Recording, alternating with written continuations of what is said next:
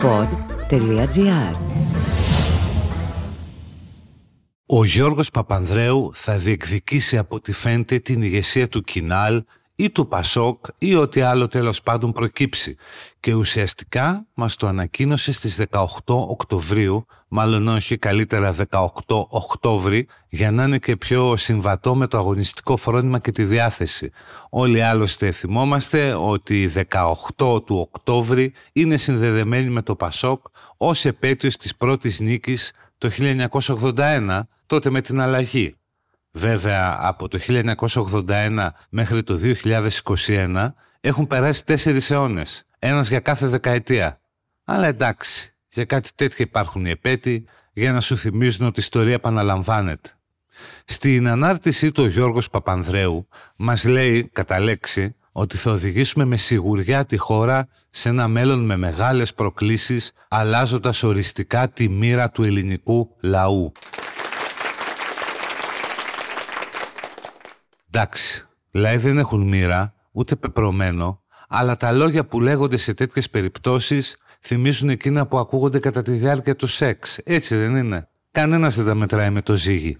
Ας αφήσουμε όμως στην άκρη τη μοίρα του ελληνικού λαού και ας δούμε τη μοίρα του Γιώργου Παπανδρέου. Γιατί το κάνει;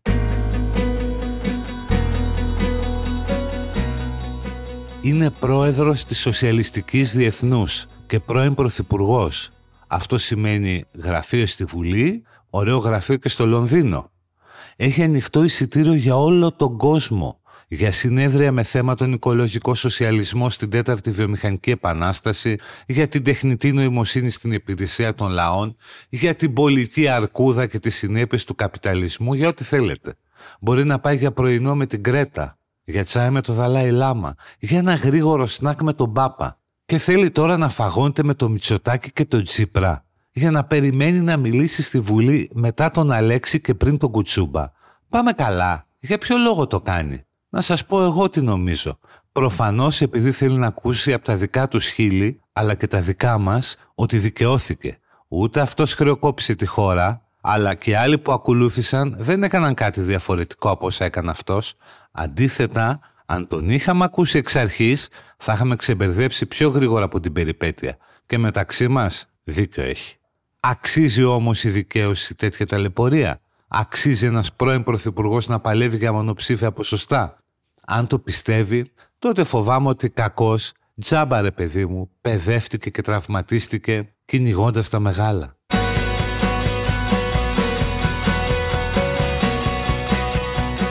Ήταν το podcast «Τι φάση» σήμερα με τον Κώστα Γιανακίδη.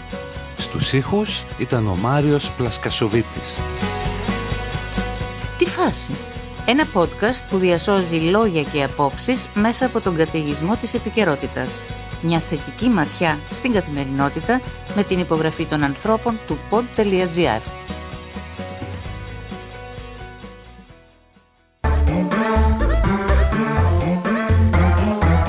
Pod.gr. Το καλό να ακούγεται.